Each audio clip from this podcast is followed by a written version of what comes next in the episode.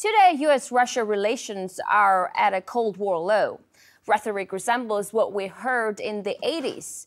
What is the worst-case scenario we could see this turn into?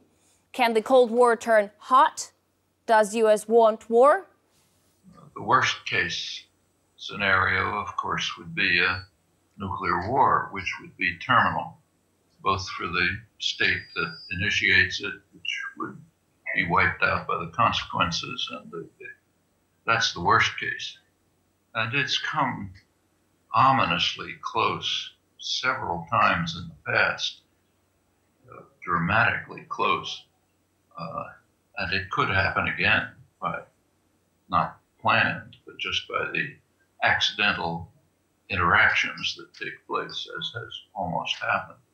It's worth remembering that just one century ago, the First World War broke out through a series of such accidental interchanges.